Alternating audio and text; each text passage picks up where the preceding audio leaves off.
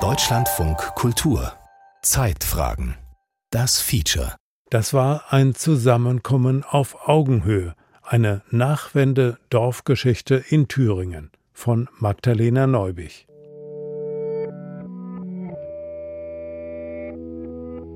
Ich bin ein Nachwendekind, 1993 in Erfurt geboren. Im Osten Deutschlands also. Ich käme allerdings nicht auf die Idee, mich explizit als Ostdeutsche zu bezeichnen. Zum Studieren bin ich nach Tübingen und später Hamburg gezogen. Und nach meinem Abschluss habe ich angefangen, in Köln und Berlin zu arbeiten. An all diesen Orten außerhalb Ostdeutschlands wurde und werde ich immer wieder von den Reaktionen auf meine Heimat überrascht. Die meisten Leute scheinen entweder kaum etwas über Thüringen zu wissen oder vor allem negative Dinge damit zu verbinden. Ach, aus Erfurt kommst du? Du redest ja gar nicht so komisch. Oh Gott, Thüringen, da wählen die ja alle die Linke. Ah, da sind doch alle rechts. Und so weiter. Es irritiert mich. Immer wieder. In meiner Kindheit und Jugend hat die ganze Ost-West-Thematik keine Rolle gespielt. Ich vermute, das hat mit dem Ort zu tun, in dem ich aufgewachsen bin. Riechheim. Ein kleines Dorf südöstlich von Erfurt. Umgeben von Wald und Feldern an einem Berghang gelegen. Wenn der Himmel klar ist, kann man bis zum Thüringer Wald schauen. Ein Dorf also, das einmal mitten in der DDR lag. Sehr klein, etwa 80 Menschen lebten dort, als in Berlin die Mauer fiel. Danach aber wurde der Ort regelrecht überrannt aus allen deutsch-deutschen Himmelsrichtungen kamen Leute und kauften Grundstücke. Inzwischen hat Riechheim rund 600 Einwohner, darunter meine Familie. Mein Vater kommt aus der Nähe von Bayreuth. Meine Mutter ist in Fulda aufgewachsen. Gar nicht so weit weg von Thüringen, aber bis 1989-90 eine andere Welt. Erst nach dem Mauerfall öffneten sich für meinen Vater und meine Mutter neue Räume. Ich konnte mir beruflich einige interessante Tätigkeiten vorstellen. Ich arbeitete ja zu der Zeit für ein Ingenieurbüro, was im Umweltbereich tätig war. Und es gab vieles zu tun. Und das Interesse der Bevölkerung, der ehemaligen DDR an Verbesserungen im Umweltbereich war sehr groß. Und insofern war das schon eine sehr zukunftsträchtige Ausgangsposition. Meine Mutter hatte ihr Jurastudium abgeschlossen und ein besonderes Interesse an Thüringen. Mich hat auch damals sehr gereizt, dass also gerade Mitteldeutschland ja so kulturell und musisch einen extremen historischen Hintergrund auch hat und Städte wie Weimar oder so, die man vorher nur aus Büchern kannte, das einfach auch zu sehen und kennenzulernen. Meine Eltern waren jung, in ihren 30ern. Und im Osten lag Aufbruchstimmung in der Luft. Also man hat ja nicht geglaubt, dass 89 sich die Grenze öffnen würde. Dass es dann so schnell zur Wende kam, hat natürlich eine Begeisterung ausgelöst. Mit den neuen Möglichkeiten war das natürlich enorm spannend. Also beruflich das eine, aber überhaupt, dass sich was neu gestalten lässt, was man im Westen hätte nie machen können. Da waren auch die Strukturen festgefahren. Meine Eltern sind also kurz vor meiner Geburt 1993 nach Erfurt gezogen, in eine Plattenbausiedlung und lebten sich dort ein. Meine älteren Geschwister gingen in den Kindergarten, mein Vater arbeitete weiter für sein Frankfurter Ingenieurbüro und meine Mutter bekam eine Stelle als Staatsanwältin. Ich bin davon ausgegangen, dass meine Eltern damals schon mit einer gewissen Skepsis und Vorurteil nach Thüringen gezogen sind. Meine Mutter wehrt ab. Sie hatte im Laufe ihrer Kindheit öfter mal Besuch von ihrer thüringischen Verwandtschaft. Daher hatte sie einen Bezug zur DDR. Und während ihres Studiums hatten meine Eltern über ihre Hochschulgemeinde Kontakt zu Studierenden aus Magdeburg. Wir kannten ja auch aus unserer Studentenzeit Leute aus der DDR, mit denen wir gut klarkamen. Und das war, glaube ich, das, was uns damals auch so geprägt hat, dass es einfach eine Menge Leute gibt, die ähnlich denken und sich auch darüber freuen, dass die Mauer gefallen war. Meine Eltern hatten die Studierenden in den 80ern sogar ein paar Mal in der DDR besucht. Diese Begegnungen hatten auch meinen Vater beeindruckt. Also sie hatten äh, politische Fragen wesentlich kritischer durchdacht als wir Studenten aus dem Westen. Wir hatten halt irgendwelche Meinungen, die im studentischen Milieu diskutiert wurden. Ähm, die hat man relativ oberflächlich mitdiskutiert. In der DDR hat man die Fragen wesentlich existenzieller behandelt. Und insofern waren die Gespräche, die meist bis tief in die Nacht hineingeführt wurden, enorm interessant und haben für mich das Interesse an der DDR-Bevölkerung sehr stark geweckt. Und dann das Leben in Erfurt, wo sie den Eindruck hatten, dass die Menschen in Ost und West so verschieden nicht sind. Sie beschlossen in Thüringen zu bleiben. In der Nähe von Erfurt entdeckten sie ein Neubaugebiet, in dem Dorf Riechheim. Viele Städte und Dörfer verloren nach dem Ende der DDR massiv an Einwohnern. In diesem schön gelegenen Dorf nahe der thüringischen Landeshauptstadt geschah das genaue Gegenteil. Das Dorf war damals eine einzige Baustelle, erinnert sich ein Nachbar meiner Eltern. Hier war auch ringsherum nur Schlamm, hier war noch nichts groß weiter so erschlossen. Straßenbeleuchtung fehlte, also das war hier schon sehr abenteuerlich am Anfang. Eberhard Luschnitz und seine Frau Isa hatten kurz vor meinen Eltern angefangen, in Riechheim ein Haus zu bauen. Im Gegensatz zu meinen Eltern kommt Eberhard, Ebi, aber gebürtig aus Leipzig und Isa aus Erfurt. Sprich, sie waren bis 1990 Bürger der DDR gewesen. Und der Mauerfall, der auch den weiteren Lebensweg meiner Eltern stark verändert hat, hat Ebis und Isas Leben von einem Tag auf den anderen komplett umgekrempelt. Dann kam es schließlich zu diesem Versprecher in Berlin, der ja überall immer mal im Radio gezeigt wird und wir konnten es eigentlich nicht fassen. Ich habe gedacht, ich habe mich verhört. Wir haben alle gedacht, also das ist jetzt ein Traum, das ist, ist nicht möglich. Ich hatte ja nie gedacht, dass ich mal die Alpen sehen kann in meinem Leben oder mal nach Frankreich fahren kann oder äh, ich sage mal in die heutigen alten Bundesländer. Da hatten wir jede Menge Verwandtschaft. Dass man die mal besuchen kann, also das hätte ich mir nie vorstellen können. Insofern also war das ein unglaublicher Moment, werde ich mein Leben lang nicht vergessen. Ebi ist Musiklehrer. Er hatte schon vor der Wende an einer Schule unterrichtet. Aber dann? Man wusste ja nicht, wie geht man mit uns um, weil wir ja DDR-Lehrer waren und wir wurden, das war so mein Eindruck, irgendwie als belastet eingestuft, ideologisch belastet. Er war neugierig darauf, wie im Westen unterrichtet wurde und knüpfte Kontakte zu Partnerschulen in Rheinland-Pfalz. Also geistliche Freiheit zu haben, kreativ sein zu dürfen, ohne an irgendwelchen ideologischen Schranken aufgehalten zu werden. Das war also ein ganz wichtiges Ding. Und auch mal ins Ausland zu kommen, natürlich. Ebis Frau Isa war 1989 noch Schülerin in der Oberstufe.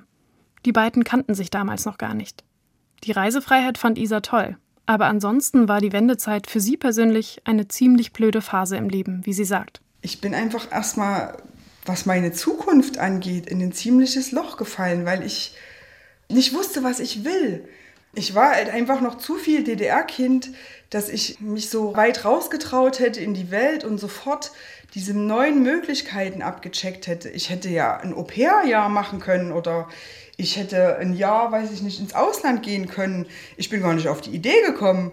Und ich bin da eigentlich fast in so eine, ja, das war schon für mich, das war eine echte Sinnkrise. Von dieser Überforderung nach der Wende erzählt mir auch Ina Oppler. Ina und ihr Mann Dirk wohnen heute ebenfalls in Riechheim. 1989 lebte Ina aber noch in Neubrandenburg, in Mecklenburg-Vorpommern. Ich war gerade im Abi, das war also auch natürlich sehr aufregend. Man hat sich an der Zeit sowieso gefunden, ne? also so mit 17, 18 versucht man ja schon, sich zu überlegen, was will ich vom Leben, wo will ich hin. Ja, und das war natürlich jetzt alles komplett auf den Kopf gestellt. Dirk wiederum steckte während des Mauerfalls noch im zweiten Jura-Staatsexamen an der Uni Erlangen. Für ihn war die DDR ein weißer Fleck auf der Landkarte gewesen. Trotzdem hatte er Interesse an einem Job in Ostdeutschland und bewarb sich in Erfurt. Nach dem Vorstellungsgespräch bin ich dann einfach mal den Wegweiser nach zum Dom in die Stadt und bin dann oben auf die Terrassen hoch und dann lag sozusagen der ganze Domplatz im Sonnenschein und mit einer dünnen Schneedecke, alles überzuckert. Also nichts schwarz, auch nichts hässlich, sondern sah alles ganz prima aus. Und dann dachte ich, ach, das gefällt dir, da bleibst du. Das war der Unterschied zwischen all den Zugezogenen in Riechheim. Für diejenigen, die aus dem Westen gekommen waren, war die Wiedervereinigung eine Möglichkeit, aus freien Stücken einen anderen Lebensweg einzuschlagen. Für diejenigen, die schon immer im Osten Deutschlands gewohnt hatten, ergaben sich zwar auch völlig neue Chancen, aber Unsicherheit und Zukunftssorgen bestimmten erst einmal ihr Leben. Ost oder West, das machte auch in Riechheim einen Unterschied. Mein Vater erinnert sich. Ja, das hat natürlich schon eine Rolle gespielt. Also vor allem für die Ortsansässigen.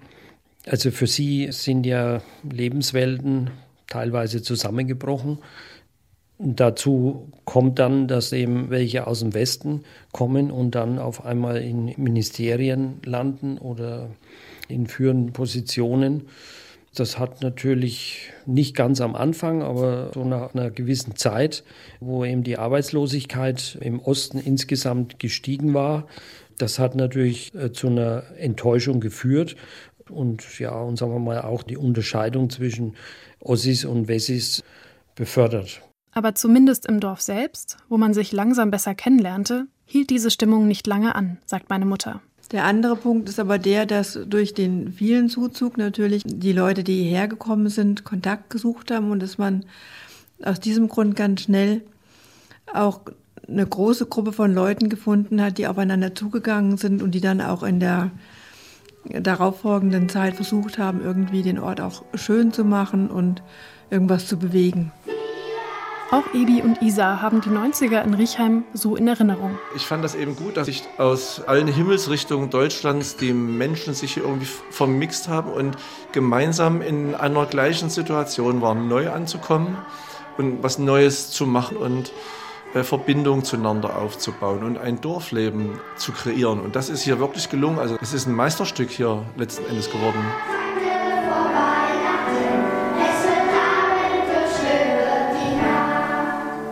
sind einfach Menschen hergekommen, die waren vom Schlag her so, dass sie selber genauso neugierig auf das von hier waren, wie wir auf das von der anderen Seite der ehemaligen Grenze.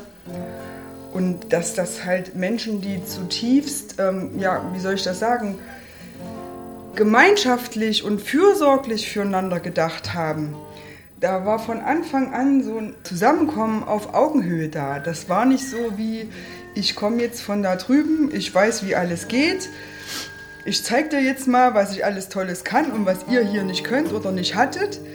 Das ist ja auch in sehr vielen Situationen offenbar passiert, aber das ist hier glücklicherweise nicht passiert.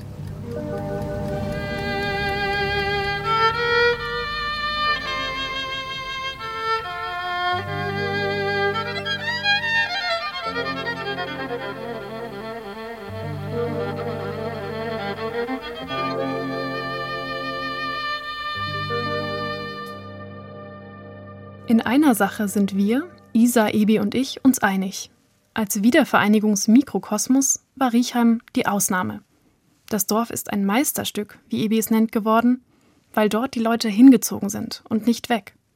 Im Gegensatz zu vielen anderen ländlichen Regionen im Osten haben sich dort außerdem vorwiegend junge Familien mit vielen Kindern ein neues Zuhause geschaffen.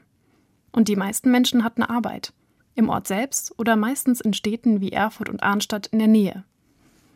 Ein, zwei Orte weiter ist die Geschichte zum Teil ganz anders gelaufen. Aber Riechheim war ein privilegiertes Dorf. Von anderen in der Gegend wird es zum Teil etwas abschätzig Reichheim genannt. Solange ich mich erinnern kann, war dort immer was los. Kinderfest, Martinsumzug, Kartoffelfeuer, Krippenspiel. Es gab einen Frauenstammtisch, Krabbelgruppen, Veranstaltungen der Freiwilligen Feuerwehr. Es gab gemeinsame Müllsammelaktionen und die Dorfkirche wurde weitestgehend in Eigenleistung saniert. Dass so viele Zugezogene die Initiative ergriffen und anpackten, egal ob aus Ost oder West, überzeugte auch viele der Urriechheimer. Und ich erinnere mich noch an ein Dorffest, wo dann hier die Frau gesagt hatte, sie hatte am Anfang totalen Frust mit uns hier allen, die vielen neuen Leute gekommen sind und auch noch aus dem Westen so viele. Und sie hat da eine innere Barrikade aufgebaut. Aber mit der Entstehung dieses neuen sozialen Lebens hier im Dorf, dass es eben wieder Feste gibt und dass die Feuerwehr sich findet, da hat sie Hoffnung geschöpft und hat einfach das Gute gesehen und hat dann sich auch beteiligt und fand es dann auch toll. Und viele aus dem alten Dorf sind dann halt auch mitgezogen worden. In meiner Erinnerung hat es, als ich in Riechheim aufgewachsen bin, absolut keine Rolle gespielt, woher die Leute ursprünglich gekommen sind. Selbst heute könnte ich bei vielen Familien im Dorf nicht sagen, wer von woher gezogen ist. Als ich klein war, fiel lediglich auf, dass manche Nachbarskinder erst mal ein paar Stunden auf der Autobahn Richtung Bamberg, Trier oder Wuppertal fahren mussten, um die Großeltern zu besuchen. Bei anderen waren Oma und Opa um die Ecke. Das Thema Ost-West kam im Alltagsleben nur am Rande auf. Zum Beispiel, wenn bei Gartenpartys darüber diskutiert wurde, ob Coca-Cola oder Vita Cola die bessere Cola ist. Vita Cola, die Ostcola, ist in Thüringen bis heute die meistverkaufte Cola-Marke. Bei einer Feier vor ein paar Jahren haben Isa und Ebi von ihrem Sommerurlaub in der Normandie erzählt. Ebi hat damals gesagt, dass er Tränen in den Augen hatte, als er im Atlantik stand. Einfach weil ihm damals wieder einmal bewusst geworden ist, dass er heutzutage einfach so nach Frankreich fahren kann. Und ich saß da und dachte, stimmt, Ebi war ja schon immer hier. Auch als das noch DDR war. Und war gerührt. Für mich spielt Ost-West keine Rolle. Aber für die Älteren? Isa sagt, also für mich ist Ost-West eigentlich nicht, nicht mehr im Kopf präsent. Ich fühle mich dann schon eher als Thüringer oder am allerliebsten eigentlich noch als Europäer. Also ich bin in erster Linie eigentlich Europäerin, würde ich sagen. Isa glaubt aber auch, dass das an ihrer privilegierten finanziellen Lage liegt. Wir haben hier keinen Grund, irgendwelchen Sozialneid zu haben. Wir sind halt beide jetzt im öffentlichen Dienst tätig und wir haben halt wirklich ähm, durch die Wende profitiert. Wir gehören nicht zu denen, die irgendwo durchs Netz gefallen sind. Und das macht die Sache mit dem Ost-West auch für uns viel einfacher, denke ich. Ist das bei dir, Ebi? Also würdest du sagen, so die Ossi-Kategorie ist noch was, womit du dich irgendwie identifizierst? Ossi-Kategorie. Also, ähm, es gibt manchmal Punkte, wo ich ein bisschen stolz bin, dass ich von dieser Seite komme. Das muss ich sagen. Er kann gar nicht genau sagen, woran das liegt. Er glaubt, das habe was mit Heimatgefühlen zu tun und der Art, wie Menschen in der Gegend sind. Nicht den Bedenkenträger spielen, sondern die Ärmel hoch und anfassen. Aber ansonsten ärgert Ebi das Ost-West-Gerede zunehmend. Weil ich finde, dass dadurch dieser Graben immer wieder neu aufgebuddelt wird und ich finde, die Politik bedient das. Und ich denke mal, dass es manchmal auch absichtlich ist. Ne? Das gibt nach wie vor ein Lohngefälle. Es gibt nach wie vor ein Rentengefälle und, und so weiter und so fort. Äh, und es wird äh, dort eben mehr investiert und da eben weniger. Und äh, vielleicht will man das auch so ein wenig erhalten. Also ich will das jetzt nicht unterstellen, aber das ist so, ist so mein Empfinden, dass dieser Graben immer mal wieder absichtlich aufgekratzt wird.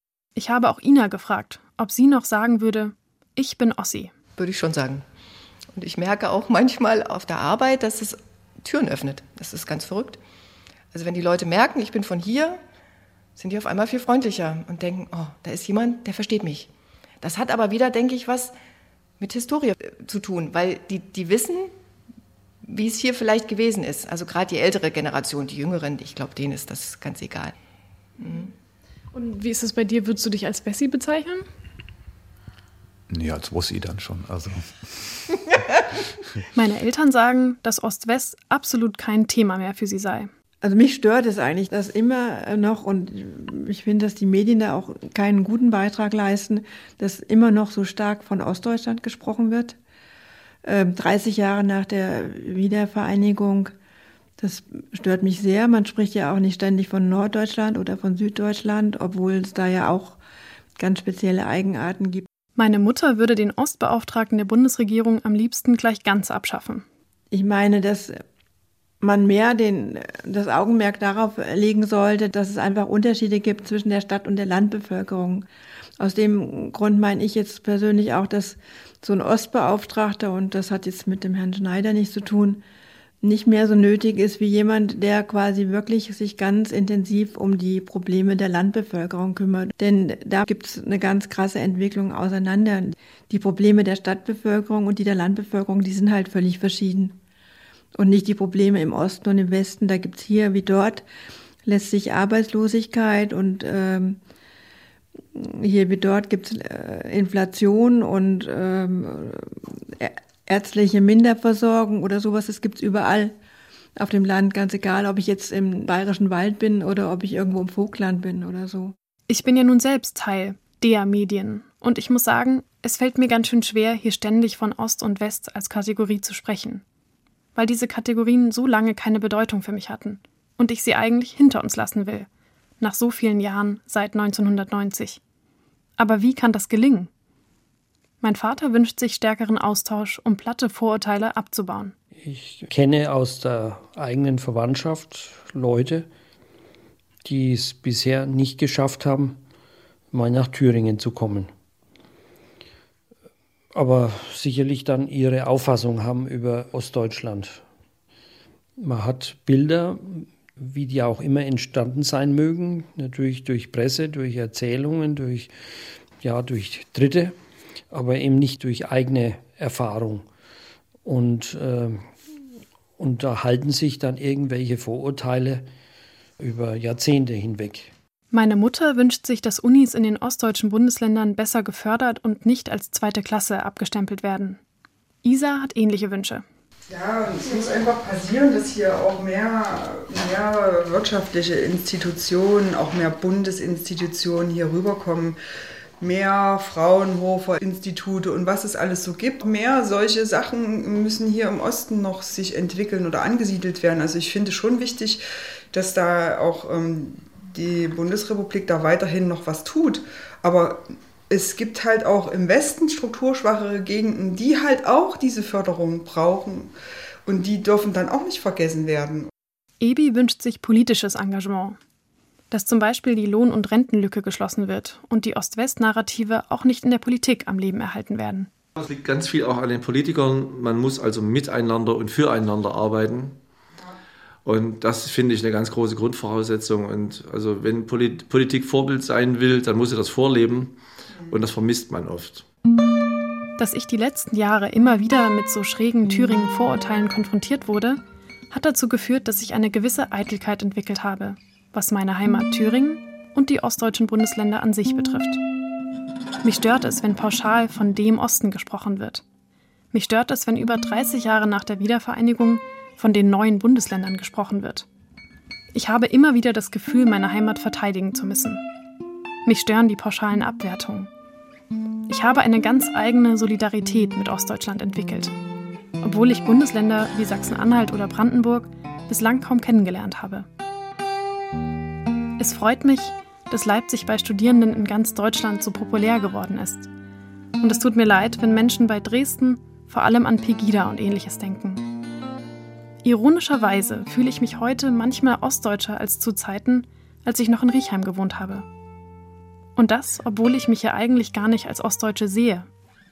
Über dieses Gefühl habe ich auch mit den Freunden aus dem Dorf gesprochen, die in der DDR aufgewachsen sind. Isa und Ebi ich hätte immer den Wunsch, dass es gar keine Rolle mehr spielt, Ost-West, so dass man wirklich sagt, die Mauer steht halt wirklich schon lange nicht mehr und das ist irgendwie Unsinn, das so künstlich am, mhm. Leben zu erhalten. Aber ich habe mich jetzt manchmal gefragt, ob das nicht irgendwie unsensibel ist meinerseits gegenüber eben Leuten, die wirklich die DDR miterlebt haben. Würdet ihr das so sehen oder? Also ich finde das von deiner Seite nicht unsensibel, sondern äh, du bist eigentlich auch, äh, so wie du es vorhin selber gesagt hast, hier groß geworden. Das hat für dich nicht so eine Rolle gespielt. Menschen, die im Stasi-Knast saßen oder anderweitig in der DDR drangsaliert wurden, würden vielleicht eine andere Antwort geben, sagt Ebi. Isa vermutet, dass für die Ostdeutschen, die die Wende nicht mehr für sich nutzbar machen konnten, die eigene Ostbiografie noch eine andere Bedeutung hat. Für die ist das, glaube ich, schon ein Thema, dass ähm, die sich unverstanden fühlen. Die sind halt irgendwie, da, da war von der gesellschaftlichen Seite halt beides mal Unglück. Einmal dieses Unglück in diesem diktatorischen System und dann dieses Unglück nach der Wende, hey, du bist zu alt, dein Job, den gibt es jetzt nicht mehr, wir brauchen dich nicht mehr. Für die ist alles nicht in Erfüllung gegangen, in beiden Systemen nicht. Und das ist, glaube ich, schon schwierig. Also das, das kann ich verstehen, dass die Menschen dann halt übersensibel reagieren, vor allen Dingen, wenn Jüngere dann die es halt gar nicht miterlebt haben, wo, wofür die natürlich nichts können, aber ähm, wenn die das nicht sensibel anfassen. Aber das ist halt das Problem von Geschichte, es geht halt immer ja, weiter. Immer, ja, das, ist, das ist immer so.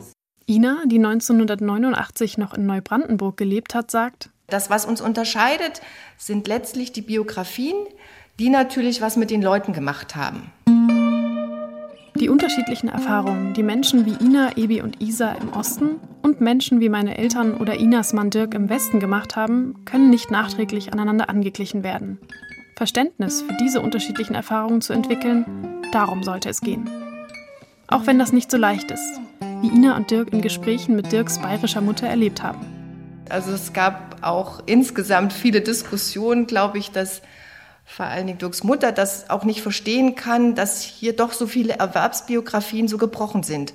Und dass die Leute hier auch teilweise so wenig Rente haben, das kann sie sich gar nicht vorstellen. Da haben wir viele Gespräche geführt und ähm, da merkte man dann schon auch, das ist das eigentlich nur, was uns unterscheidet. Also es ist eigentlich nur die ähm, ja, Geschichte.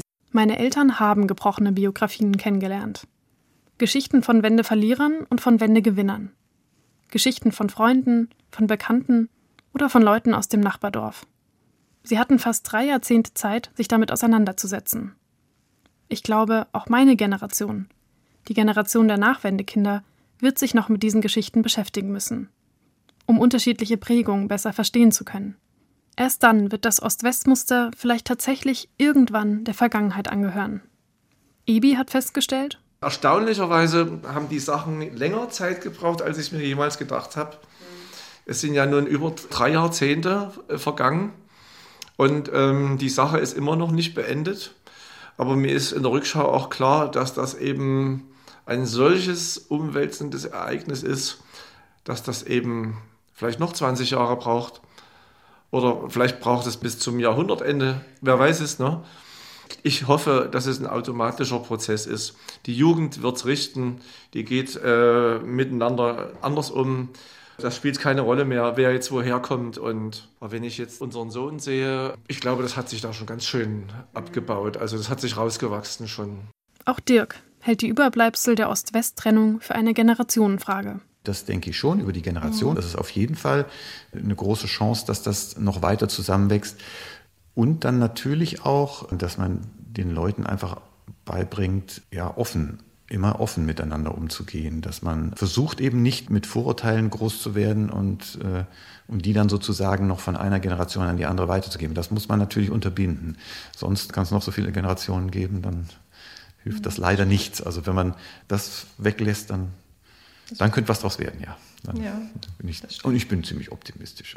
Mein Vater ist weniger optimistisch. Einfach, weil die DDR so ein massiver Einschnitt in die deutsche Geschichte gewesen ist. Da kam eben diese Zäsur mit, der, mit den zwei deutschen Staaten dazwischen, zwei komplett unterschiedliche Systeme, wo sich dann eben am Ende ein System durchgesetzt hat und letztlich auch die, die Richtung vorgegeben hat für die weitere Entwicklung. Weil in der Zeit der Trennung so gravierende wirtschaftliche Unterschiede entstanden sind, könnten die nur schwer aus der Welt geschaffen werden. Und Ostdeutschland ist weiterhin abhängig von Finanzmitteln aus den ehemals westdeutschen Bundesländern. Das hat natürlich Folgen äh, auch für die weitere Entwicklung. Nicht zuletzt äh, auch Folgen äh, auf das Selbstbewusstsein der Menschen, die hier leben.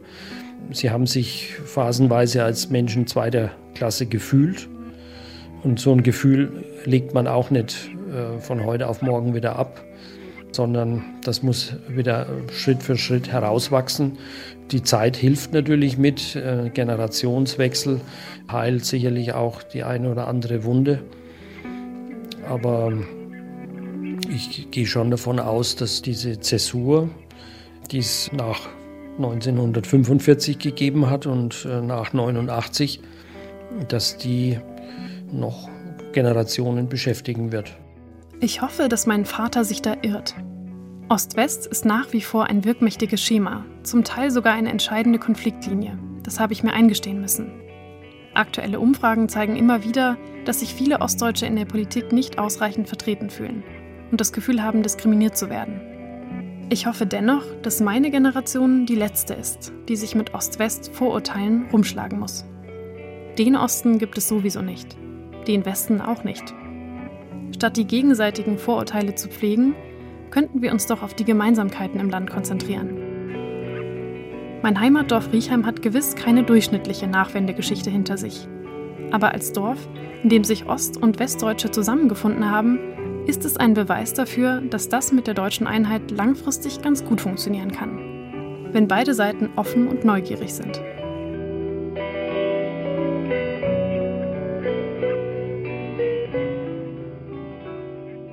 Das war ein Zusammenkommen auf Augenhöhe.